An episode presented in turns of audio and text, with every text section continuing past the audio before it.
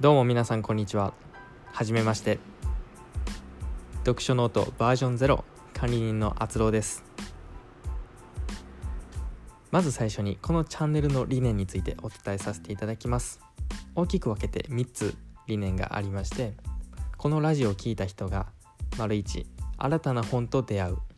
丸2とっておきの一冊を見つける。丸3正しく有用な知識を得ることができる。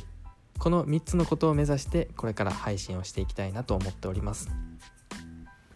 配信日程に関しましては今のところ決まったところはなくてまあ今後配信していくにつれて自分のペースを見つけながら、え、日程を確定していきたいなというふうに思っておりますのでどうぞ皆さんよろしくお願いいたします。ではまた。